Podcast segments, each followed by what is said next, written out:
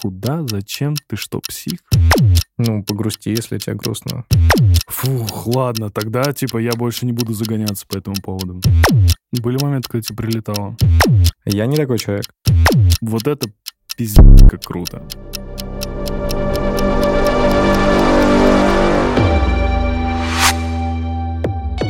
Всем привет, это подкаст «Не о дизайне», где мы говорим с дизайнерами не о дизайне, и о дизайне говорим тоже. Вот. И сегодня, как вы успели уже заметить, те, кто смотрит видео, а те, кто не успели посмотреть видео и слушают нас в аудио, Вадим Орлов, основатель дизайн-студии Embassy. You're welcome. Всем привет. Слушай, ну давай насущным. Так. Adobe купила Figma. Да-да-да. Что думаешь по этому поводу? Зачем Adobe Figma? Ну, мне кажется, Figma сильный конкурент, и Adobe понял, что у Figma есть хороший потенциал, и пока не поздно нужно, уже, точнее, уже поздно достаточно, но все-таки поглотить конкурента, мне кажется, абсолютно какое-то очень верхнеуровневое глобальное действие произошло. Не знаю, ну, то есть, о, мне кажется, я уже в последнее время не так позитивно к Фигме отношусь, они у нас кучу кэша списываются каждый месяц, вот, засранцы, поэтому, э, может быть, дешевле станет, когда они будут уже внутри общего семейства Adobe. Бытует мнение, что пользователей Фигмы в России очень много, типа прям, ну, чуть ли не больше, чем во всем вообще мире, там, условно. Так ли это вообще? Есть какая-то инфа об этом? Думал ли когда-нибудь об этом? Мы используем Figma с, наверное, второго месяца существования студии Embassy. Альтернатив ей не видно, потому что мы распределенная команда, нам очень удобно там работать. Клиенты наши тоже распределенные, поэтому очень удобно и клиенту. Я думаю, все знают плюсы Figma. Ты много же катаешься по миру. Ты общаешься с дизайнерами? В чем работают на Западе в основном? Figma — это какой-то, ну, базовый уровень. Мы работаем с диджитал-компаниями. Вот диджитал-компании все используют Figma. У тебя недавно была поездка, ты катался по очень многим странам. Как провел время вообще? Так, ты про то, как я ехал из Италии через Париж и потом по Скандинавии. Все верно. Да просто великолепно на самом деле. Замечательно, прекрасно. То есть какие еще есть хорошие эпитеты. Познавательно тоже на самом деле. Очень прикольно, но очень много есть какого-то негатива в обществе, всякие СМИ там что-то пишут, какие-то страны что-то нам запрещают. Говорят, негативный очень такой флер вот Европы идет. Но мне захотелось просто съездить и посмотреть, так ли это. Ну и в целом и там в Париж побывать, в Скандинавии никогда не было. Это мне супер понравилось, очень классные люди везде. За четыре года вы уже выросли из небольшой компании в компанию, которая уже работает с огромным количеством зарубежных клиентов. У тебя изначально вообще было понимание того, что вот мы будем больше работать с зарубежными клиентами? Ну, когда нам было еще меньше года, я поставил цель, что нам нужно стать одним из лучших в мире ребят, которые делают э, брендинг и сайты для диджитал-компаний. Вот, и поэтому зарубежность кажется просто неотъемлемой частью этого плана. Твой бэкграунд какой? Он дизайнерский? Не-не-не, я вообще... Я прошел недельный курс по фигме, вот там есть такие ролики по тридцать минут, только так умею там что-то передвигать. Вот какие-то иконки рисовал ради прикола. Вот это прям страшно смотреть на это. То есть ты больше предприниматель? А, я... У меня маркетинговый бэкграунд, то есть всю свою именно карьерный путь я работал с дизайном, с дизайнерами. То, что мы делаем, брендинг и сайты, это маркетинговый дизайн. То есть я это делал как маркетолог, руководитель маркетинга. И сейчас мы помогаем делать это другим. Тоже в первую очередь у нас лицо, которое принимает решение, это, ну, либо фаундер, либо, соответственно, ну, компетенция, это должна быть в первую очередь маркетинговая. Кажется, что брендинг не самое первое, во что можно пойти в дизайне. То есть, ну, там есть ю экс, ю ай, там. Да даже нарисовать логотип, мне кажется, это прям, ну, такое... А вот, ну, брендинг — это вообще сложная история. Ну, то есть ее сложно продавать. Мне кажется, что вот продать там экспертизы в нарисовании интерфейсов намного проще, чем продать экспертизу в брендинге. Но у меня нет экспертизы в рисовании интерфейса. То есть какая-то не совсем небольшая есть, вот ограниченная. Мы там запустили направление ю ай ю экс, и там, чтобы это было органично, ну, должен быть сильный руководитель, у которого есть эта большая экспертиза. А это было, кстати, что... вот совсем недавно? Это было в начале года, да. И как сейчас? Сейчас э, с направлением все хорошо. Лидов у нас в этом плане достаточно, проекты идут.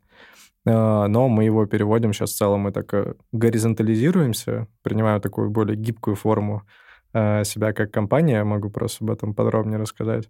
Поэтому сейчас мы отпочковываем от себя юнит по интерфейсам, ну, потому что я понял, что именно нам органично остаться именно в рамке маркетингового дизайна, брендинга и сайта. Почему все-таки брендинг? Я понял, что ты этим много занимался, но тут же нужно еще создать экспертизу этого всего, то есть привлечь людей, которые этим занимаются и делают это хорошо. Как ты нашел вот этих первых людей, которые пришли и такие, мы делаем классно, мы сейчас все сделаем? Да, они не делали классно. Ну, не, ладно. Ну, то есть у нас... Ну, во-первых, все думают, что вот я как-то чувствую себя немного ущербным, что вот я фаундер дизайн-студии, вот, которая делает брендинг и сайты, и при этом у меня нет а, дизайн-бэкграунда, вот просто потому что, наверное, большинство фаундеров, именно ребят, которые занимаются брендингом и сайтами, у них либо дизайн, либо, не знаю, технический бэкграунд, вот они там сайты делают. А по факту и то, и то, это маркетинг. Ну, то есть это часть маркетинга компании, и то есть я вот учился на рекламе, у меня было два года брендинга. Ну, то есть я типа два года изучал брендинг как сущность. Не предполагало мое обучение, что я должен что-то рисовать, но саму сущность я и изучал. Сдавал на пятерки. Вот. Ничего себе, ты где ты учился? Э, в МГИМО.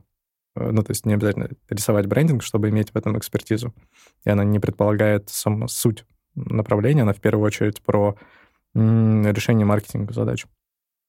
Первые работы свои помнишь, которые вы делали в студии? Конечно, помню. Ну, то есть я тогда и продавал, и вел проект, и все, кроме вот рисования, все, типа, делал я. Что это было? И ты помнишь какие-то факапы вообще? Господи, ну, то, конечно, много. Мы первые полгода делали вообще все подряд. Ну, то есть какой-нибудь арт-директор вот уходит из какой-то крутой другой студии, би би ди о какого-нибудь, и такой пишет в Фейсбуке: чуваки, я теперь я сам с усам, вот, и еще парочку клиентов забирают, у него достаточно хороший, комфортный старт, он может сразу начать хорошие проекты делать.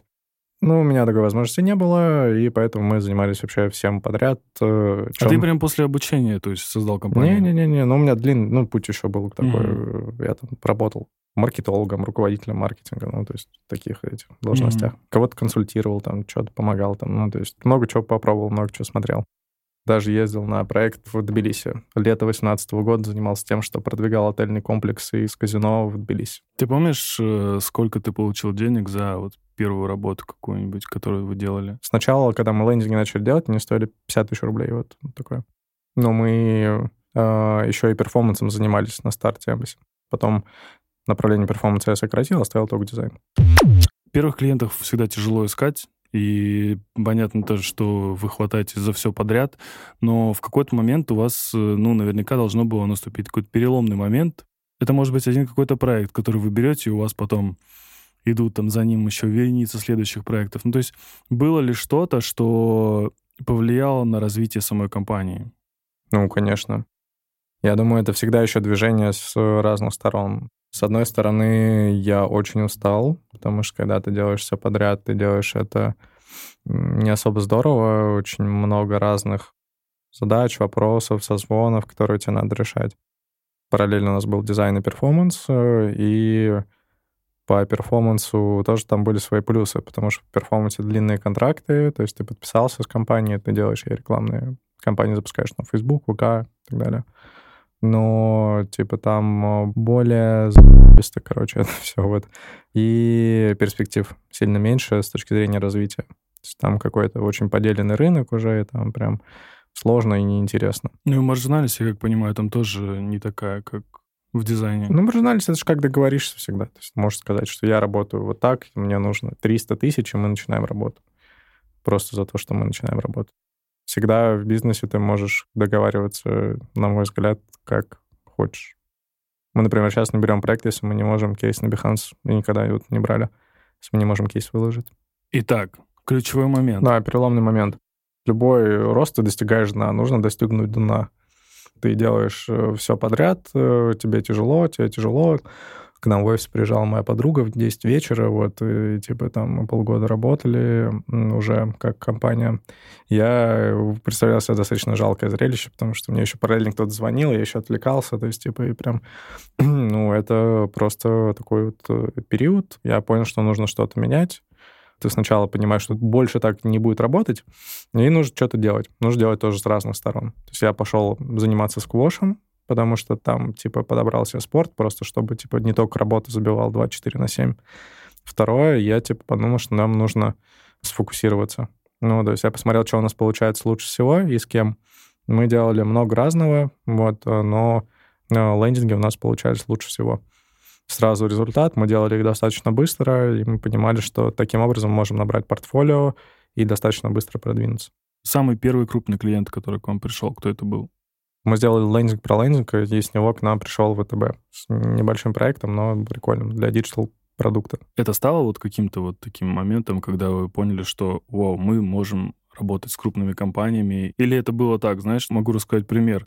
У меня была студия, мы делали сайты, к нам пришел Касперский, и мы сделали Касперского, и ничего не произошло дальше. Ну, типа, знаешь, мы таки думали, что если мы будем работать э, с крупными компаниями, то все, потом компании будут выстраиваться к нам в очереди, а мы сделали для них проект, и типа, ну, на этом все. По-моему, ничего не произошло. Но при этом все эти проекты, которые вы делали, вы делали на Россию? Изначально, да, изначально нам первые международные, это были русские ребята, с которыми мы до сих пор дружим, работаем, Хронотех. Ну вот, они нам на Behance написали, типа, чуваки, у вас крутое портфолио, давайте поработаем. Причем не мне, а нашему дизайнеру просто. Вот, и мы работаем уже там больше трех лет. По какой системе и как ты выстраиваешь работу вообще самой студии? Так, ну есть две части. Первая часть — это как мы работаем как компания, как мы работаем с клиентами. Вот, в принципе, они похожи, но сейчас расскажу. Мы как компания работаем по... Основная отсечка у нас — это квартал времени, вот, и все подчинено у нас квартальной логике. То есть у нас вот сейчас вот конец квартала скоро будет, в сентябре заканчивается, и у нас вот сейчас там подведение итогов. Мы все внутренне оцениваем проекты, которые у нас там прошли за квартал, там рейтинг сделаем, подводим итоги по всем направлениям, там по финансам, продажам, маркетингу, эйч ар и так далее. И есть ивент, на котором там кто может собирается, я там рассказываю, что у нас произошло за этот квартал и что будет в следующем квартале. И потом, соответственно, все после квартала уходят отдыхать. На компанию вешаются таблички «закрыто» на неделю или две недели, и потом возвращаются в новый квартал. В конце квартала еще one-on-one, вот эти вот все рейсы обсуждаются, ну, то есть вот эти все организационные вопросы. И вот так мы от квартала к кварталу бежим. Есть еще итоги, ну, там, отсечка хорошая полгода и отсечка год. Но базовая единица — времени — это квартал. Это вот как у нас работает внутри. У нас есть квартальные планы, подводим итоги, планируем следующие, то есть, типа, что мы будем делать, иногда забегая вперед. С точки зрения работы с клиентами мы работаем по спринтам. То есть у нас все подчинено именно спринтовой логике. Спринт у нас сейчас одна неделя, но мы думаем какие-то сейчас в тестовом режиме спринты двухнедельные тоже тестируем, смотрим, как работает. А одна неделя — это прям не маленький такой срок? Это маленький такой срок. Просто, ну, прям, мне кажется... Неделя прям тяжело. Как это называется? Забыл. Бенефиты какие-то нужны. То есть у каждого спринта есть какая-то ценность его. Угу. И за пять дней, конечно, серьезно сделать какую-то ценность. Ну, во-первых, мы еще пятница у нас на развитие, вот, поэтому за четыре дня. Четыре дня — это очень много. Я слышал отзыв одного сотрудника, который работал в Embassy, да. И мне сказали, что это тяжело. Да, это... Это прям нелегкий труд. Ну, конечно, нелегкий труд. Какие управленческие решения самые тяжелые были в твоей жизни в Embassy? Ну, они все тяжелые, которые были, все были в Embassy. Вот. Тяжелое было сократить, например, направление перформанса. Сложное решение, но типа ситуация была такая, что это нужно было делать. Сложное было решение в начале февраля этого года. Мы сократили отдел иллюстраций. У нас был отдел иллюстраторов, и вот мы поняли, что нам комфортнее работать с иллюстраторами на фрилансе привлекать. Кто-то из владельцев студии, я не помню, кто mm-hmm. точно писал об этом, что иллюстраторов э, содержать в штате, типа, не то, что нельзя, они рекомендуются, потому что иллюстратор — это человек, который должен прийти на проект, что-то сделать и э, ну, идти дальше, грубо говоря. Ну, я думаю, что тут могут быть разные подходы. Ну, просто разные подходы органичные, я бы сказал, на разных стадиях развития компании с разным фокусом. Вы вообще продолжаете сотрудничать с иллюстраторами, с которыми пришлось сократить? Ну, с некоторыми, да, но так, в принципе, не особо часто, я бы не сказал. А перформанс вы закрыли, потому что больше не хотели вести это направление уже? Да, да, да, да, да, я не видел в нем каких-то больших перспектив. Но с точки зрения финансовой он в целом приносил вам какие-то да, деньги? Да, да, конечно, он прям очень приносил много стабильности, комфорта, то есть именно с точки зрения финансов. Мне кажется... Или компания Embassy по своему развитию в чем-то похожа по развитию с компанией Жени Ярового. Ага. В какой-то момент Embassy и Прагматика уже, они начали как-то... Ну, для меня в Фейсбуке, то есть я черпаю информацию в основном про дизайн студии и так далее из Фейсбука, и в ленте как-то стало у меня это мелькать все более часто, что, ну, во-первых, у вас была реклама, то есть вы выкладывали частенько какие-то кейсы, статьи, uh-huh. и я это постоянно замечал. Плюс э, ты постоянно что-то постил. И мне показалось, что вот, ну, до этого Прагматика, они были такими... местечковые, что ли, компании. То есть они делали какие-то проекты, но вроде как и не, не очень сильно значимые проекты. И в какой-то момент вот этот новый эшелон, ну, то есть есть у нас старички, топ-десять наших студий, которые, которые есть там во всех рейтингах. И есть молодые ребята, которые ворвались во всю эту движуху, и для меня это стали Прагматика и Эмбасси. Как-то это получилось еще почему-то одновременно. Очень жаль, что список достаточно короткий у тебя. Да. У тебя есть какой-то еще список? Ну, есть студия Макс. Вот я не видел их проектов, но у них прикольный телеграм-канал. Ну, кто-то еще точно есть. А за кем ты следишь вообще из России? Из дизайнеров или из студий? Кто есть в Фейсбуке, я стараюсь там всех в друзья добавить вот, и смотреть, что кто делает. Мне интересно. Ну, я слежу. Вот Щупы, например. Вообще супер топ. Ну, все, кто прикольно что-то делает, там бывает, ну, там, студия Саливан, да, например, они там много чего делают но интересного. Все, кто что-то постят, я стараюсь все смотреть. Мне кажется, или вот, ну, есть разные пути развития компаний, и вот, допустим, Прагматика, они очень много показывают своих людей, которые работают у них mm-hmm. внутри, то есть они снимают эти видео различные, да, да, там, да. отдают телеграм-канал вести какому-нибудь человеку. Я могу ошибаться, но мне кажется, что Embassy в этом плане немножко закрытые такие, закрытая история. Почему? На самом деле, я был бы рад, если бы она была более открытой. Я всех пушу, там, давайте в Фейсбуке будете больше писать, давайте там. Мы статьи пишем, у нас есть эр бэ ка-про, например, и там э, ребята статьи пишут. Вот, э, мы всех тегаем э, на Фейсбуке, всех тегаем в Инстаграме, когда мы проект выкладываем. На Behance тоже все тегнуты. В Инстаграме можно у нас просто подписаться, там выходит интервью с ребятами. Вот сейчас у нас был ребрендинг, и там очень много фотографий. Вот если зайдешь, посмотришь, ребят. Просто это менее органично ребятам, поэтому этого меньше. Но я стараюсь подпушивать, вот, но это вот сильно не пушится. Тоже вот вижу... Передавить, главное, просто. Не передавить, да? Да, да, то есть это же нельзя насильно сказать. Ну, садись, что-то делай. Вот. Я не знаю, у нас вебинары, у нас вот курс по веб-флоу, например, Артем ведет. Курс по веб-дизайну сейчас доделываем, и там десять ребят из команды участвуют. Я не участвую, например. У Прагматики это очень здорово получается. Вообще максимальный респект и Жене вот в этом плане. То есть, типа, как они подходят, фотосеты все, эти ролики. Это прям здоровский подход. Но... Вы общаетесь? Да, конечно, конечно. Мы очень хорошо общаемся. Женя приходил к нам на вот ревью проектное месяца полтора назад, наверное. Мы в разных городах общались. Я люблю с ним пиццу есть. Вот, типа, вот мы пьем пиво и едим пиццу. Насколько тяжело сейчас тебе, или, может, не тяжело, управлять компанией, когда ты очень много путешествуешь? Может ли компания вообще жить сама своей жизнью? Ну, конечно, может. У нас очень талантливые вообще все. Еще есть такая штука, как инерция. Вот, то есть мы, я уверен, что пронесемся вперед в ближайший год. Ну, то есть у нас же такой поток работ, которые вот мы скоро будем релизить, и которые сейчас делаются. Большие, там, хорошие усиления в команде. Вот, то есть прям спокойно. Были ли моменты вот в твоей карьере Embassy, когда ты понимал, что что-то ты делаешь не то, и что у тебя есть, ну, давай назовем это выгорание. Угу. То, что ты выгорал от этого. Есть предприниматели, у которых какое-то гигантское количество энергии. Ты смотришь на человека, он просто, типа, вот ему некуда девать, он встает, и просто вот ему нужно куда-то его вложить, иначе вот он сам себя съест. Я не такой человек. Вот, я человек такой аналитический, спокойный, люблю почитать, что-то вот любознательный, можно так сказать. Поэтому у меня энергии не так много. Чтобы все у меня работало хорошо, мне нужен вот такой какой-то свой графичек. Я всегда просыпаюсь рано с утра в понедельник, и понедельник, первый половина дня, это точно я прям максимально сфокусированно много чего делаю.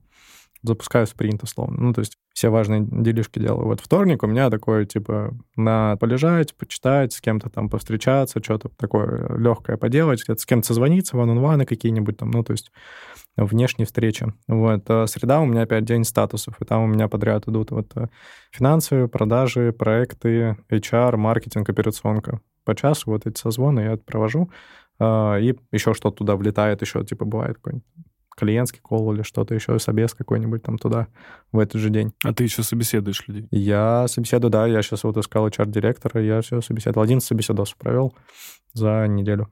Четверг у меня такой же лайтовый. Терапевт с утра, потом я там что-нибудь там думаю. Психотерапевт. Да-да-да-да-да. Потом там какие-нибудь там с топ-менеджментом. Я вот люблю по четвергам такой стратегический такой у меня вот фокус. Вот. И пятница, ну, то есть там набор уже созвонов, итоги недели, всякие проектные ретро и так далее там стоят. У нас внутреннее обучение есть, и я туда тоже пригоняю. Пару раз его сам вел полгода. Вот. И, в общем, много там таких штук тоже могу. Вот вторая половина пятницы у меня свободна всегда. Вот ты мне написал, я сразу приехал. Я так понимаю, что это ты уже пришел к тому, что у тебя есть вот такой сейчас график. Да, да, да, да, да. Мне кажется, просто надо гибко к этому подходить. И причем есть еще старт квартала, есть середина квартала, есть конец квартала, есть старт года, есть середина года, есть конец года. И поэтому я понимаю, что, например, мне в старте года и в старте квартала, мне, типа, и в старте недели, мне нужно быть максимально, типа, вовлеченным. Потому что так, и, типа, если все идет нормально в квартале, то серединка у меня будет спокойная. Я планирую, что я делаю за квартал, и спокойно это делаю. Подальше планируешь, если, то достаточно комфортно. Приоритизируешь. Например, вот самое важное сейчас там, для меня было найти эйч ар-директора. Я там все остальное, мне там что-то прибегают, мы там сайт релизнули такой не идеальный, там еще там что-то. Ну, то есть много есть каких-то всегда проблем и типа вопросов. И вот так ты, определяя приоритеты, ты себя фокусируешь на том, чтобы делать самое важное. И все, и делаешь. И лучше делать это в начале. Особенно если там что-то от тебя зависит, лучше в самом начале проекта или чего-то, вообще любого там временного отрезка, вначале инвестировать внимание, чтобы дальше его сэкономить. И все-таки, да, до того, как ты все это понял и начал это все планировать, ты рассказывал про историю, про то, что ты, у тебя была куча звонков, на тебя жалко было смотреть и, и так далее.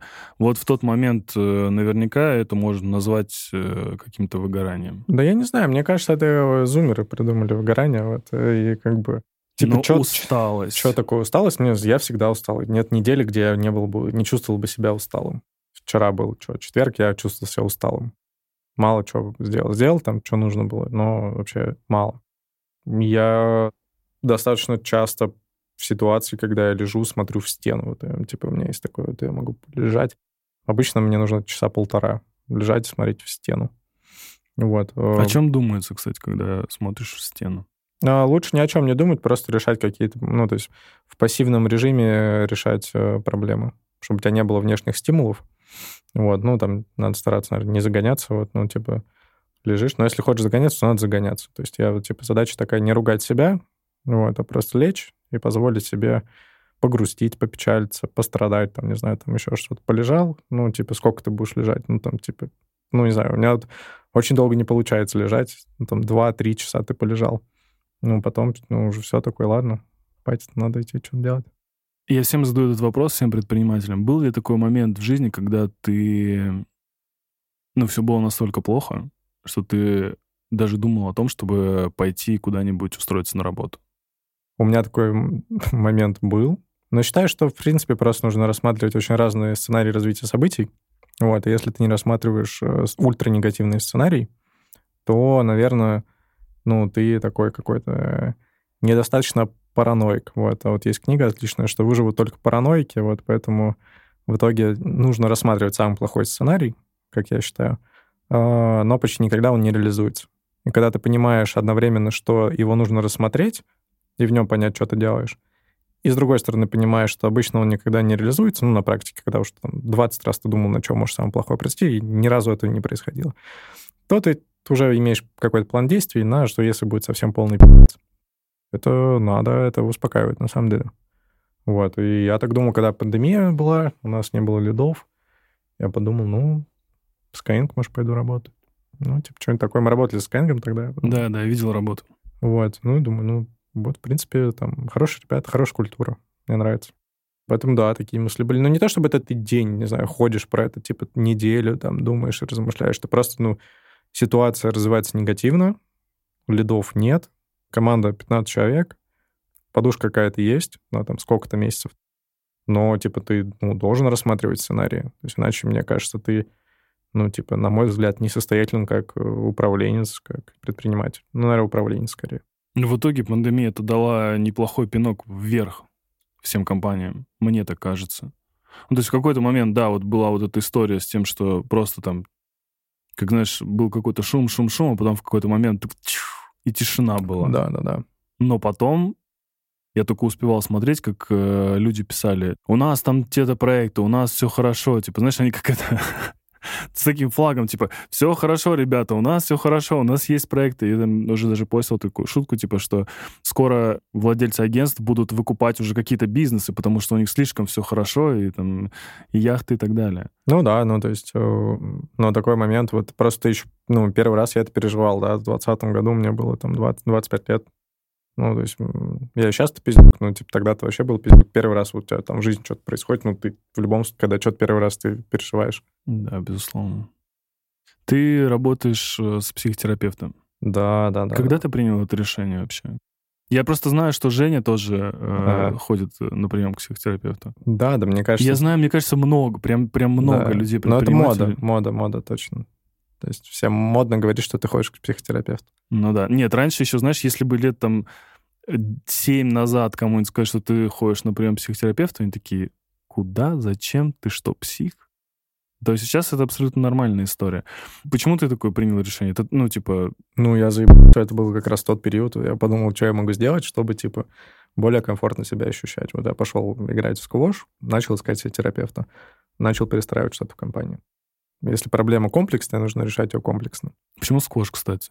Достаточно а, опасный такой вид спорта, да мне не, кажется. Не, вообще не опасный. Не? не, не, не. Он, потому что он супер рваный, быстрый, и ты не можешь думать ни о чем, кроме сквоша, при этом он интеллектуальный и физический. То есть ты одновременно супер устаешь, а с другой стороны это очень mind games. Вот, и мне нравится, когда ты еще рядом с соперником, и ты очень много психологизма в этом. То есть ты можешь победить или проиграть и психологически тоже. Вот, и, и это очень прикольно, очень объемная, короче, вот эта вот штука такая. Сквош называют шахматами с мячом еще. И при этом это очень быстро. Ты, если хоть о чем-то другом думаешь, кроме вот момента, ты очень плохо будешь играть. Были моменты, когда тебе прилетало? Ну, ну, какие-то, ну, конечно, мячи там прилетают. Самое, не, самое опасное — это в стенки врезаться. То есть, когда ты пытаешься достать мяч, и ты, типа, mm-hmm. я так головой ударился прям. Еще жесть, думал, у меня сотряс будет. Вот. И один раз там от корта что-то отвалилось, там, и в него как-то влетел. Вот, то есть, вот это опаснее. Кто не знает, что такое сквош, можно загуглить или можем рассказать. Это история, когда ты с соперником, вы находитесь на одной, грубо говоря, полосе, и ты... Вы с ракетками для большого тенниса. Ну, не, не, не с большого, но там похожие. То есть они типа такие, ну, просто так, с ракетками. Да. С мячом. Да, да, маленький каучуковый мяч. Вот, действительно, если он прилетает, то так неприятно. Может, там какой-то, если сильно зарядить, то какой-то синяк останется. Но у меня и такого... вы бьете его об стену об со всей стену. дури, чтобы человек, который второй, не мог отбить его потом. Да, да, да, так же, как теннис, там два нужно такие дык-дык по полу. Но там не особо там со всей дури, там решает больше такая ну, точность. Тактика. Да, да, тактика. Круто. Вот, поэтому, да, мне вообще всем супер рекомендую сквош, вообще кайф. Я даже в каком-то турнире участвовал, третье место занял. Вот, я прям гордился собой. У тебя есть грамоты? А, кубок. Кубок, нифига себе, кубок за третье место. Чёрт. Да, да, да. Вот, поэтому не, я потом забросил, потом сейчас просто для себя играю. То есть, ну, так. Как ты видишь сейчас свою роль в компании вообще? Какая она? Кто ты? Ну, то есть вряд ли ты можешь быть папой для дизайнеров там или для проджектов, потому что ну, ты не выглядишь как папа. Вот. Кто ты для ребят, для своих? Ну, я не знаю, это у них надо спрашивать. Как ты себя ощущаешь? Я себя ощущаю комфортно. Вот на своем месте. Ну, то есть я люблю то, чем занимаюсь. Ну, то есть я как-то очень... У меня такой смещенный фокус внимания. То есть есть вот разные там, направления деятельности компании. Вот, и я стараюсь... им всем уделять нужное внимание в разные периоды времени. Когда-то больше маркетингу, когда-то больше финансам, когда-то больше проектам, когда-то больше эйч ар. Я вот так вот передвигаюсь. Не знаю, у меня такой, наверное, свободный художник. У меня вот эта вот роль такая. Художник не в плане руками рисовать, а такой, наверное, в плане... Больше свободный, чем художник, но свободный да, художник. Да, да, да, да, да. Ну, то есть, не, я типа вот там, где нужно, там, там я стараюсь присутствовать. Ты за это время, ну, общение с людьми, которые рисуют, которые занимаются технической частью, как-то прокачался сам? Ну, типа в понимании, вот, знаешь, как сделать красиво или как сделать удобно супер там? Твое же понимание, я, я правильно понимаю, что оно больше техническое? То есть ты про брендинг думаешь, как его подать? Или как? Не-не-не, я с разных призм. Вот все, которые есть, через все них я могу смотреть. Ну, кроме исполнительского мастерства с точки зрения крафта. Да, там, mm-hmm. То есть я не могу понять, это типа в иллюстраторе сделано там, или там, в фотошопе. Да, там. Таких тонких деталей не смогу там, понять. Вот. А так я бы не сказал. Я считаю, что я хороший арт-директор и креативный директор. Вот. Я по-разному на это все могу смотреть. Здесь просто важно, чтобы давать другим людям пространство для самореализации. Вот. И вот это, наверное, важный тезис. Если можно не влезать, если мы, моя добавленная стоимость, она не увеличит что-то, типа, да, если, вот, то не надо этим заниматься. Команда все делала. То есть ты не очень любишь контролировать людей, ты больше даешь свободы в этом плане. Ну, принимать какие-то решения. Ну, это нельзя так однозначно сказать. Есть... Как я понял, то есть я прочел умные книжки, что там типа сначала там свободу нужно давать, вот, потом ответственность. Это есть из Netflix чувака книга, вот. Mm-hmm. И я что-то как-то проникся и понял, потому что, конечно, ошибочно я так думал, что уровень свободы должен соответствовать опыту. Все должно быть органично. То есть если ты много свободы даешь джуниор-дизайнеру, это ошибка, потому что типа человек не умеет, не может правильно распорядиться этой свободой. То есть она у него должна быть возможность, вот возможность нужно ему дать, но если что, его нужно поддержать. И понимать, что ну, с большой вероятностью типа нужно им как-то вначале еще помочь, как-то направить, вот.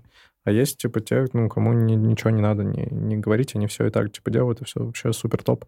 И надо только, типа, если что-то уже за рамки выходит, то вот как-то вот подправлять. Ну, ты контролируешь все проекты, которые есть вообще в студии? Не, я думаю, я вообще в этом плане очень такой консультационный, даже не то, что консультационный, а просто как этот, даже не как папа, как дед. Вот, я, типа, прихожу, так, ну, что тут у нас, вот, ну, покажите, что вы там рисуете, вот, я что-то вот...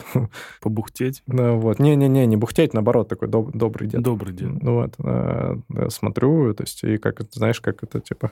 Родители должны ругать, вот, а уже, типа, дед должен ходить и хвалить всех. Чем ты вдохновляешься, и что для тебя является вдохновением? Блин, меня очень много чего вообще вдохновляет. Давай попробуем какие-нибудь, знаешь, очень такие нишевые штуки какие-нибудь. То есть не общее что-то, типа, поездка, например, а вот... Может быть, есть какой-то пример, когда ты, не знаю, стоял там на берегу моря какого-нибудь, ага. И вот, типа, вот это... как круто. На самом деле, чем больше я путешествую, тем больше я понимаю, что самая главная ценность и самое большое вдохновение в моей жизни — это общение с умными людьми. Вот. Потому что ничто так не заряжает, ничто так не доставляет мне удовольствие, вот, и интеллектуальное, и эмоциональное, вообще любое, как общение с крутым человеком, который... и что-то интересное расскажет, и правильные вопросы задаст, и вы как-то вот, типа, в каком-то вот... Есть эта картина, не знаю, какого-то художника, такого попсового достаточно, когда э, два чувака, они, типа, вот идут в небе, вот, то есть, типа, они вот вдвоем, они вот идут, типа, там, что-то про беседу. Вот смысл для меня вот такой же. Не когда много народу, а когда вот вы там вдвоем, там, может быть, втроем максимум. И вот вы втроем, у вас какая-то вот своя поле вот вокруг вас, это вот э, организуется, вот вы вот, вот у вас... какое-то вот внутреннее большое количество энергии вот создается, позитивной, вот, и потом можно прям как-то очень тепло и светло на душе. Так как ты говоришь, что ты, типа, я почти все время усталый, где-то нужно черпать силы, где ты черпаешь эти силы? Да, на самом деле нужно просто, если ты устал, ляг, полежи, ну, то есть, типа, тут есть просто разные... Нет такого, что я могу себя там, как-то вдохновить. Когда у тебя нет сил, вот, и, типа, тебе грустно, печально, ну, то есть, не знаю, ну, какие-то, наверное, вещества кто-то может использовать. Вот. Ну, погрусти, если тебе грустно.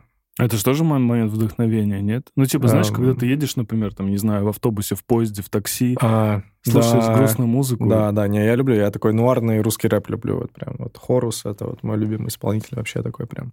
Ну, то есть, не знаю, ну, как-то, ну, погрустил, типа, потом у тебя будет много энергии. Ну, то есть, просто как-то нужно больше к этому, наверное, относиться, как, наверное, самая удачная метафора с э, серфингом. Гораздо проще, когда у тебя есть волна, и на нее там, нормально встать и поехать, чем когда у тебя типа, преодолевать, там, значит, у тебя там все там что-то не так, и ты вот пытаешься, тужишься, вот. Ну, если прям совсем что-то нужно делать, вот, например, прям, да, вот все, типа, ты вот в дне... ну, на дне находишься в этом, а нужно что-то сделать. Ну, есть какие-то мотивационные ролики, ты там включаешь, я себе на Ютубе есть такие, там куча всяких, вот.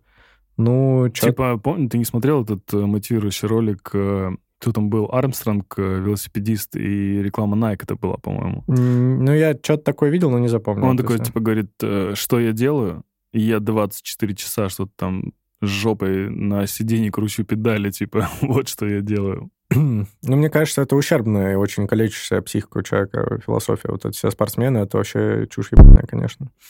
Я был фанатом Last Dance, такой сериальчик есть про Майкла Джордана, вообще вот прям он мне очень понравился. Но, типа, ну, это нездоровая штука, когда ты должен... Последний танец. Э, да. Это вот... Э, слушай, мне кажется, вот мы недавно с арт-директором э, Женей Пановым из э, студии Артемия Лебедева э, обсуждали, он говорил, что это с точки зрения того, как это сделано, это прям супер крутой сериал вообще. Ну, конечно, если ты не смотрел, ты не смотрел, прям вообще сто процентов посмотри.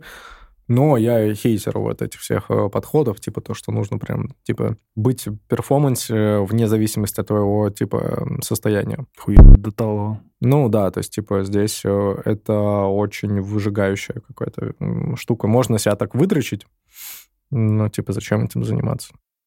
Наверное, человечнее нужно к себе относиться. Понятно, что если у тебя что-то не так идет, нужно менять как-то жизнь, если у тебя, типа, слишком часто тебе грустно, но, наверное, что-то в жизни, типа, это какие-то сигналы о том, что что-то ты не, не так делаешь. Нужно что-то менять, там, сквошем пойти заниматься, терапевта взять, там, не знаю, есть какой-то арсенал действий, с друзьями поговорить, что они делают. А часто сталкиваешься с тем, что тебе, ну, там, не знаю, ребята, которые, там, часто общаются с твоими сотрудниками, ну, какие-нибудь руководители подразделений или так далее, говорят тебе о том, что у ребят есть там выгорание, и им нужна какая-то мотивация. Ну, смотри, у нас штука, культура десбалансированная в деталях, но сбалансированная в целом.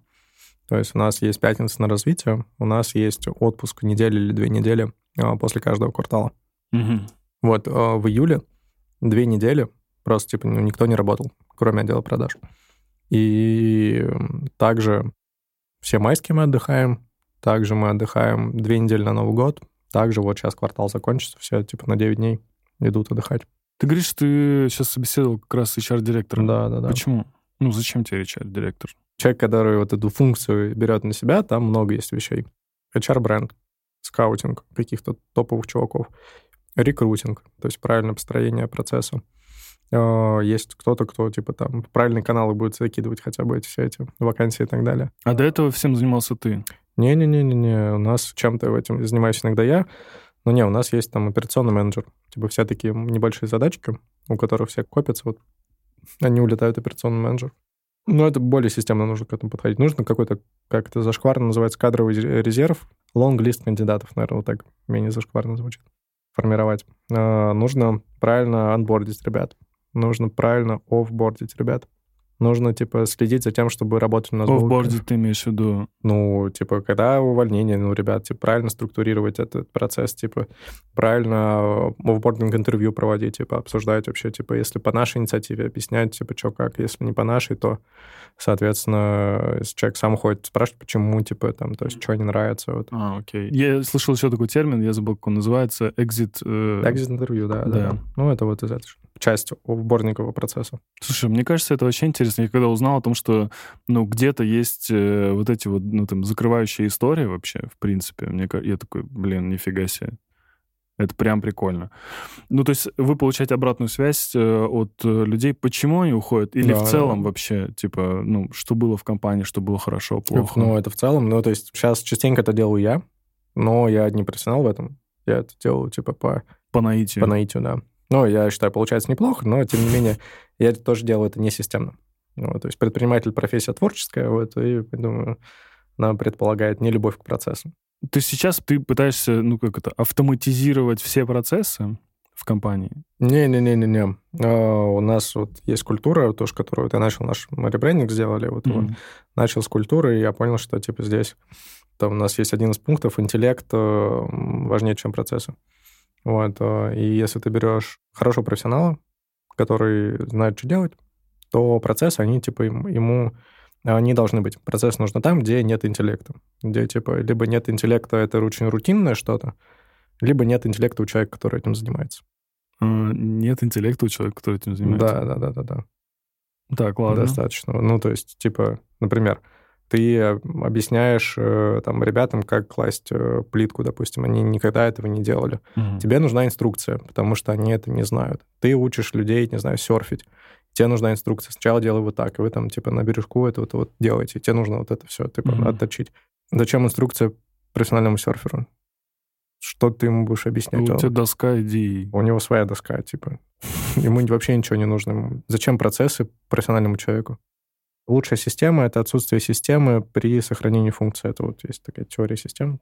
Вот, серфер может сам, у них разные стойки, да, например, типа там кто-то вот чуть так, кто-то чуть так, кто-то типа движется чуть по-разному. Но при этом, когда какие-то сложные трюки, да, допустим, типа какой-то там трюк, который очень мало кто может выполнить, то там нужна инструкция, нужно типа сказать, тут вот смотри, нужно вот так сделать, повернуть, там вот для сложных штук, ну да, там нужно, может, там, тоже какая-то консультация уже внешнего эксперта нужна, если там наш серфер не справляется. Ты часто консультируешься с кем-то? Да, мы часто, конечно, надо. У меня, ну, вот я менторюсь у Макса Десятых. Максим, привет. Вот, Максим, классный чел. Вот что вас объединяет, да? С Женей, да, да, да. Мы с Женей, ну, то есть, ну, сейчас не так часто, за этот год, наверное, мы раза три-четыре с Максимом созванивались, встречались. Но вот на следующей недельке тоже там будем кофе пить.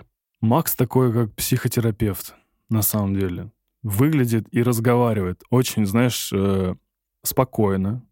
Ну, то есть сложилось такое впечатление, когда он приходил uh-huh. ко мне, он такой суперспокойный, размеренный и, ну, так очень прям так вкратчиво что-то вот так рассказывает. Как тебе Макс, кстати, вообще? Ну, супер топ. Вообще... Как ты с ним познакомился? Он мне в Фейсбуке написал. Вот когда начал, наверное, видеть твои... Вот, кстати, по поводу... Я говорил о том, что у вас э, немножко закрытая история с ребятами, но контент-маркетинг у вас просто... Вот вы выдаете кейсы, кейсы, кейсы, кейсы. Это прям очень здорово. И очень видно. восемьдесят четыре кейса у нас на Behance. Это офигеть вообще можно. Я даже не знаю, у кого из российских компаний, наверное, больше. Не скажу даже. Ну да, я тоже не скажу. Окей. С Максом Десятым. Вы познакомились, он тебе написал. Да. Что написал? Ну, Вадим, привет, хочу предложить тебе бартер, возможность учиться у меня бесплатно в обмен на помощь с точки зрения дизайна сайта и коммуникаций. Ну, то есть вот. Ну, то есть было скорее какое-то интро-сообщение для того, чтобы мы созвонились, уже обсудили детали. Чем Макс помог вообще, ну, в работе? Ну, я думаю, что это в первую очередь, конечно, терапевтическая польза и нормализация той или иной штуки. Ну, то есть когда ты не знаешь, нормально ты что-то делаешь или ненормально. Вот мы, например, ну, там много вопросов, мы продаем спринтами, у нас вообще нет почасовок, то есть у нас вообще, типа, ну, то есть это... Мне до сих пор кажется, это чушь какая-то. Почему? А... Кто это придумал? Это ты придумал? Что, спринтами? Продавать спринтами? Ну, это коллективное творчество, это всегда пинг-понг, это всегда очень варится внутри, то есть это докручивается постоянно, модернизируется, ну, то есть, ну, в таком начале творческим таким управленческим коллективом это был я и операционный директор, вот мы вдвоем. Так, и ты пришел к Максу с этим? Uh, ну, да, да, то есть, и я думал, блин, ну, вот, многие же, типа, почасовки делают, многие, типа, по-другому как-то, вот. Фиксы. Uh, да, фиксы, там, Макс, да, нормально, вообще нормально, не парься. Ну, все, я и перестал париться. Слушай, ну, типа, я правильно понимаю, что все же очень циклично? Ну, эти циклы, они повторяются, неважно, в каком ты отрезке времени находишься, сам вот жизненный цикл любой компании, он да. плюс-минус одинаковый. Ну, то есть в какой-то момент ты вот работаешь, берешься за все проекты и за небольшие деньги, в какой-то момент ты понимаешь, что стоит от чего-то отказаться и так далее, и так далее. Правильно понимаю, что есть какая-то история, ты говоришь, а нормально ли это? И он тебе говорит, слушай, я это проходил, типа, у меня это тоже было, типа, это, ну, ок, и ты такой, фух, ладно, тогда, типа, я больше не буду загоняться по этому поводу. Ну, это один из кейсов глобального, что просто ты понимаешь, что ситуация, в которой ты находишься, она нормальная. И важно, чтобы это сказал кто-то авторитетный. Кому ты доверяешь в этом вопросе, в ответе на этот вопрос. Что касается управленческой истории, где ты учился и с кем ты общался по этому поводу? Не знаю, я управленческая, ну, просто какие-то есть, ну, там, фаундеры студий, с которыми я общаюсь. Так, управленческого у нас много управленческого творчества. То есть у нас вот есть, типа, там, созвон, и мы на нем, типа, вот какую-то идею, типа, крутим.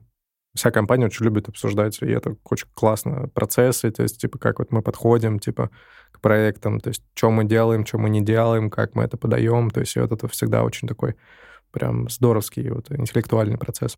Поэтому, ну, где я учился, не знаю, у реальности ты учишься, то есть, ты что-то делаешь, вот есть там пятница, зачем нужна пятница, чтобы посмотрел, что вообще неделю происходило, и какой-то более длинный промежуток, и какие-то выводы для себя подсобрал. что-то обсудил, что-то понял. Может быть, с кем-то поговорил из вот внешних людей, какие-то свои проблемы обсудил. Но так глобально стараюсь действовать так, чтобы все решения были органичными конкретной ситуации, в которой я нахожусь, конкретной компании, конкретно мне. Я прочитал в статье, по-моему, называлась «Четыре года Embassy». Да-да-да. На ви си. О том, что оборот компании два миллиона долларов. Да, ну, типа здесь... Это за год. А, за год, конечно, да-да-да. В какой-то момент в любой компании нужно научиться считать правильно деньги. Угу. Ты понял, как считать правильно и как правильно их распределять? Я часов сто потратил в сидении над таблицами, размышлениями вот за этот двадцать второй год. Финансовыми чисто. Наверное, больше даже. Очень много. Днями сидел. Я сидел на Бали, все пока спали в Москве. Утро раннее. Вот я отсидел это время и финансами думал, как правильно там мотивационную систему выстраивать, какая там логика, прогнозирование. То есть, типа, прям сильно в это упоролся. Ну, и опыт какой-то уже типа, есть, но на дистанции ты, ты пробегаешь, уже у тебя есть какие-то понимания там кейсов. И я понял, что... Ну, то есть, что это не самое важное, короче. Нужно фокусироваться на финансах тогда, когда с ними все плохо. Угу. Вот, вот если ты почувствовал, что вы там э, посмотрел на, на деньги, э, и их меньше, тогда нужно думать про финансы. Но это, типа, вот есть хорошая метафора, что это, типа, ну, финансовое состояние и положение, как спидометр. Это какая-то важная штука, за нее нужно наблюдать. Вот у нас там раз в неделю у меня есть колы по финансам, там и нам все подбивается, сколько там и там пи энд эл, вот, и кэшфлоу, то есть, типа, мы там все это следим и блюдем. Но если ты, типа, слишком финансово ориентирован в ситуации, когда с финансами все хорошо, это губительно для конкретной дизайн-студии. Может быть, если у тебя автомойка, может быть, если у тебя какой-то такой, типа, завод. И то на заводе, кстати, я тоже уверен, что нет, потому что нужно больше фокусироваться на ар энд ди, там, каком-нибудь, типа, там, на продвижении, на конструкторских решениях, на то, что тебя развивает. Фокусировка на финансах, ну, она мне не органична. То есть я вот посидел, подумал, я понял, как работает компания, там, сто человек, типа, вот понял, как это правильно выстраивать с финансовой точки зрения, с точки зрения финплана, с точки зрения вот этой вот логики. Ну, мне не понравилось. Но, тем не менее, вы делаете там, например, бюджетирование на год или на квартал. Ну, ты говоришь, что вы живете кварталами. Да-да-да, мы живем кварталами. У нас было финансовое планирование, наверное, год. Этот квартал у нас нет финплана. Значит, пока все хорошо. И мало того, у нас все супер. Вообще, мне было интересно, один ли ты владелец э, компании? У меня есть младший партнер. У него двадцать пять процентов. Вот, он как опер... так получилось? Операционно не участвует в деятельности компании. Ну, мы когда только стартовали, ну, я типа с голой задницы, у меня никаких накоплений не было. При этом хотелось уже как-то так по-нормальному, там, и офис снять, короче, вот это, и ребят сразу хороших нанять. Поэтому вот через там прям совсем чуть-чуть времени ко мне пришел мой друг и сказал, ну, давай я тебе дам немного денег. И в целом он классный чел. Вот, мы с ним вот и проехали вот это весь маршрут. Вот это в августе то, что... Да-да-да, с Антоном, ну, то есть прям сердечко Антону улетает, вот. Я подумал, ну, окей. Вот, и вот так у Антона появилось двадцать пять процентов Embassy. Но при этом все решения принимаешь ты, и вся, ну, так скажем, все важные стратегические решения только на тебе. Тебе не тяжело? Ну... Нет такого, что ты тащишь что-то, уже набирающее хороший вес... Ну, что такое? Ну, вот мне было тяжело этот первую половину года, потому что у нас еще расходы росли постоянно, постоянно, там, то есть прям мне уже перевалили там за сто тысяч долларов в месяц. Ну, это тяжеловато. Там дебиторка у нас там вот сейчас. сто пятьдесят тысяч долларов у нас дебиторка. Ну, это серьезно. Дебиторка — это задолженность, дебиторская задолженность. Которую клиенты нам нужны. Которую клиенты должны. Да, да, да. Поэтому, ну да, это непросто. Но ты просто привыкаешь, как, наверное, человек, который ходит в горы или там таскает тяжести, ты постепенно акклиматизируешься. Была там дебиторка миллион рублей. Такой, блин, вот это да, вот это миллион рублей дебиторка. А сейчас, я думаю, надо до двухсот. Все остальное уже просто цифры, да? Доскочит, вот, и типа, ну нет, больше двухсот будет уже тяжеловато. Но вот на высоте сто-двести я уже акклиматизировался. Угу. Вот, и понял, как переструктурировать компанию так, чтобы было мне комфортно. Почему ты считаешь все в долларах? Вот, ну, там в статье было написано в долларах, сейчас ты считаешь в долларах. У нас девяносто процентов клиентов международные, но они в долларах платят. А платите вы Я же читал где-то, что вы платите в долларах зарплату. Мы официально трудоустраиваем ребят в Армении. У нас есть ООО, Embassy эл эл си. Там в договоре приписано, что там зарплата, ну, в Армении может платиться в драмах только, но в договоре там есть формула пересчета количества драм к, по стоимости доллара. Угу. И то есть как мы договариваемся в долларах, и по этой формуле им переводится количество драм, которые соответствуют количеству долларов, которых у них есть. Ну, по курсу вот. По курсу, да-да-да. И каждый раз это вот все бухгалтера наши армянские, они апдейтят. Капец. Почему возникла такая необходимость? Ну, потому что в Россию не, не, не хотели и не хотят деньги отправлять. В этом сезоне у нас э, в подкасте партнер эм тэ эс. Более того, дизайн сообщества эм тэ эс. Поэтому есть блиц от э, сообщества дизайнеров компании эм тэ эс. Угу. Первое. Курица или яйцо? Да. Что ты не любишь в своей работе? Я не люблю заниматься юридическо-бухгалтерскими вопросами. Три самых интересных или талантливых дизайнера, по твоему мнению? Именно дизайнер или просто типа каких-то вот креативных директоров или так далее? Давай, креативных директоров. Иван Величко и все остальные. Что ты посоветовал бы себе в восемнадцать лет относительно карьеры или работы? Расслабиться, получать удовольствие. Какими главными качествами должен обладать дизайнер? Объемность мышления. Вообще хороший дизайнер — это типа и именно дизайнер брендинговый, коммуникационный. Он должен очень объемно видеть мир.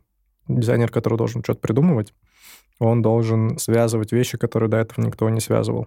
Вот, он должен находить эти какие-то взаимосвязи и по-новому что-то вот презентовать визуально этому миру. А для того, чтобы это мочь это делать, нужно очень иметь объем этот культурный, и он помножается на возможность это связывать. То есть, типа, бывает так, что какой-то большой багаж, но он не может, человек, правильно сопоставить какие-то разные точки, из них сложить пазл. Поэтому дизайнер должен уметь вот это вот.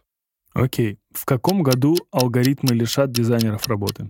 Ни в каком. Это вопрос к тому, что вот вышли вот эти нейросетки. Да, конечно, конечно. Я смотрю, типа, такие прям очень все нуарненько, так очень, что-то вот атмосферное такое прям есть в этом. Согласен ли ты с высказыванием «лучшие дизайнеры — это предприниматели»? Не, я вообще с этим не согласен. И финальный вопрос. Если бы когда-нибудь в твоей жизни случилось так, что к тебе пришел бы эм тэ эс и сказал бы: «Вадим, мы тебе отдаем любой проект, какой хочешь в эм тэ эс, который ты можешь курировать. И это будет полностью твой продукт. Что бы это был за продукт?» Ну, у них вот был какой-то заход на то, чтобы сделать яичище, вот это, типа как голосовую эту колонку. Мне кажется, вот это был прикольный заход. Было бы любопытно этим заняться, потому что я в этом очень мало чего понимаю. Вот именно эти голосовые интерфейсы, как они работают. Обычно там такие очень умные ребята этим всем занимаются. Вот я бы хотел как-то это... это потому что для меня какая-то очень белая зона, слепая. Вот я хотел бы в это углубиться и прям как-то что-то для себя интересное открыть. Кстати, да, круто было бы. Я прям представил это яйцо, у которого, знаешь, есть какой-нибудь... Как это называется? Гироскоп, да, когда... Ну, да, помню, да. Чтобы оно не это... Как неваляшки, типа. Да, да, да. Это было бы очень эффектно. Какая книга на тебя произвела большое впечатление? Вот с точки зрения ты такой: вау, блин, это перевернуло в какой-то момент там мою жизнь. Ну, из последнего их несколько. Две из них Достоевского — это «Идиот» и «Записки из подполья». По первому прям... Обожаю. Вот, потому что, мне кажется, «Записки из подполья» — это лучшая книга для понимания себя через другого. «Идиот» показался мне лучшей книгой про любовь к людям, вот, и про понимание того, как какие люди разные. И вот, и когда вот читаешь, как Достоевский всех при этом любит, понимая, насколько они все не идеальны. Вот это, конечно, очень много какого-то милосердия в этом. Я ну, еще, вот. знаешь, особо отметил вот этот стиль письма, который мне сначала казался каким-то очень странным. Вот как он пишет, это очень странно. И ты читаешь дальше, дальше, ты такой: блин, это так кайфово вообще. И там есть какая-то... Блин, сейчас не вспомню фразу. И ты стоишь со своей идеей среди толкучей, и они, типа, пинают ее и топчут в грязь, типа. И ты, блин, это, это прям... Это топ, короче. Окей, да, дальше. Да, вот. Значит, потом это... Есть такая книга Бена Хоровица «Сложные решения». Вот. самая терапевтическая книга для предпринимателей. Вот. Она до этого называлась «Легко не будет», вот. Но вот недавно ее переиздали как «Сложное решение». И она прям такая, типа, вот чувак рассказывает, как у него был полный пиздец, по сравнению с которым твой пиздец — это маленький пиздецок. Вот. И как бы и ты вот читаешь это, и тебе спокойнее становится. То есть и вот он тебя там прям столько вообще... На контрасте работает, да? А, ну, там ну, как-то столько душевности в это все вкладывается, столько там прям чего-то хорошего вот, вложено. И с первой части, где он свой путь рассказывает. А второй уже какие-то конкретные там прикладные штуки он рассказывает. Там, как увольнять топ-менеджера. Вот, или конкретные там сложные типа ситуации, что если там ключевой человек из компании вашего друга собеседуется к вам в компанию. А бывало такое? Да. И четвертая книга, ну, это банальная, но это принципы Рея Далио. Вот, ну, то есть, если кто-то еще не читал их, то это, конечно, прям абсолютный must-read. Жесть. То есть я уже нашел, в чем я там с ним не согласен, что-то еще-еще там, то есть чуть больше понял и свою ситуацию, ну, то есть... Но то, как он думает, то, до чего он дошел, то, как он излагает сложные вещи простыми словами и какими-то простыми решениями, к которым он пришел, это вообще такая фантастика. И просто еще аудиокнига, где он сам читает, вот это вообще кошмарно круто. Я вот в самолетах, я люблю себя включать какую-нибудь главу, вот, и вот ты сидишь, как будто с ним общаешься. Вот. То есть это прямо вообще топ. Я, по крайней мере, так представляю. Твои любимые сериалы? Так, ну вот мне «Острые козырьки» нравились очень атмосферой, персонажами, там что-то про русских, то, что там целый сезон бывает. Я много чего смотрел, но бросал. Ну, первый сезон «Черного зеркала» классный, да, там первые сезоны «Офиса» классные. Пум-пум-пум-пум. Я досмотрел «Офис» до конца. Ну вот, ну я просто типа вот где-то сезон четыре-пять я посмотрел вот и закончил. По-твоему, какой любимый сериал, кстати? «Офис». «Офис», ну... Блин, ну это, я не знаю, ну типа, я, я вот, мне причем порекомендовал его, блин, кто, Саша Гладких из э, Чармер, который... Вот, были... он, кстати, гений тоже, да, вот, можно к Ивану Величко, вот, э, Гладких туда же. И он когда мне сказал, ну, я вот, мой любимый сериал «Офис», я такой, м-м, не знаю, типа, я еще видел постоянно в Кинопоиске, знаешь, там, э, вот этот э, убогий постер, типа, и абсолютно убого начинающийся вот этот вот э, реалити такое... Я такой сначала, нет, нет. И я когда посмотрел, я, по-моему, там девять сезонов, и я на девятом сезоне такой, блин, как жалко, что он заканчивается. Мне прям было, знаешь, обидно, что вот он заканчивается. Я так читал книгу, помню, и мне прям было жалко, что эта книга заканчивается, вот, вот настолько она... Я так «Войну и мир» вот, типа, дочитал, когда там, блин, все, что ли? Больше ничего не будет. Эпопея завершилась. Это очень грустно. Я прям растягивал конец. Ты знаешь, как из в детстве уезжать из лагеря, знаешь, ты вот такой, блин, эпоха заканчивается. Как и наш подкаст. Как и наш подкаст. Давай на финалочку топ-три музыкантов или групп, которые ты слушаешь и можешь слушать все время, типа. У меня странный музыкальный вкус, я вот не претендую на их универсальность, но, тем не менее, они, они таковы. Первое — это Хорус, а.к.а. там Луперкаль. Второй — это Стормзи, такой британский грайм-рэпер. Вот. Ну и третий — Оксимирон. У меня такой топ-три. Спасибо тебе большое. Ну, спасибо тебе, спасибо, что пригласил. Да, а вы, пожалуйста, подписывайтесь на телеграм-канал, подписывайтесь на Вадима во всех соцсетях, в которых можно, запрещенных и незапрещенных. Вот. Всем спасибо, пока-пока. Подписывайтесь и оставляйте комментарии на Яндекс.Музыке, Apple Podcast, Google Podcast и других стриминговых сервисах. Пока-пока.